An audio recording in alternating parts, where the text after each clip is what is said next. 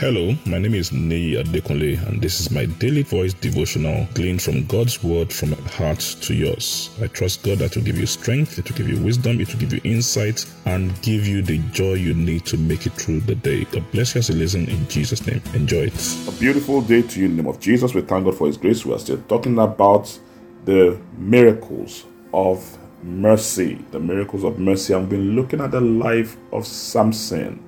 And Samson, believe me, is one of the most respected figures in the Bible. Like we said, his name is listed in the Hall of Faith of, of uh, Hall of Fame of Faith in Hebrews eleven. Why? Because we see how God's mercy transformed Samson's life. Yes, he was careless with God's instruction. Yes, he he, he took God's instruction for granted. But at some point in his life, in spite of everything he went through, we see how things turn out for him. Now let's read the Bible in the book of Judges, chapter sixteen, verse twenty-one and twenty-two. Judges sixteen, twenty-one and twenty-two in God's Word translation. The Philistines grabbed him.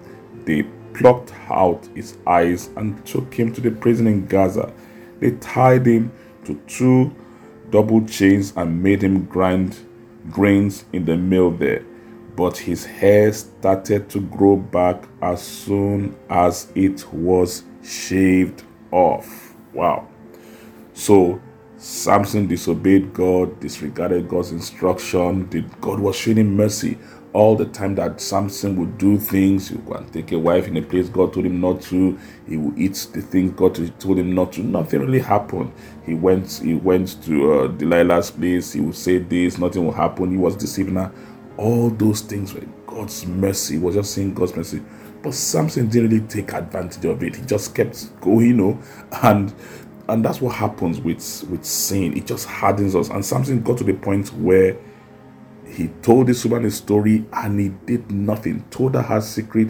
He did nothing until he was caught. They shaved his hair, removed his eyes, and that was something very painful.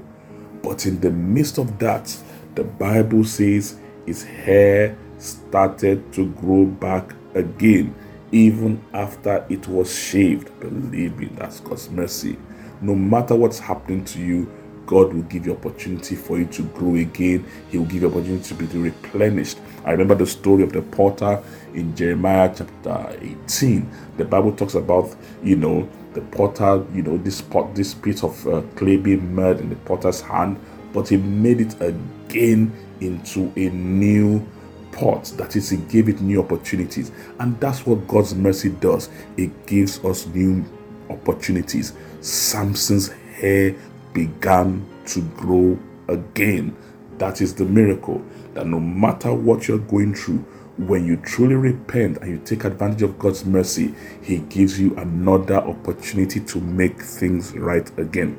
My prayer for you is that the God of many opportunities. Not that we are taking His good goodness for granted, not that He's great thing, but His Father's heart, His heart of love, His heart of mercy, that God will give you an opportunity again to make things right. Your hair will grow again. Your miracles will happen again. God will turn things around for you again, and He will change your story in Jesus' name. God bless you.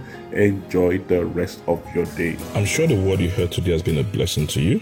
The way we maximize God's word, the effect of God's word in our life, is by putting it into practice and by sharing it with others. Please ensure you put this into practice and please share it with others. And I trust God that the full benefit of the word will be seen in your life in Jesus' name. Thank you very much and have a wonderful day.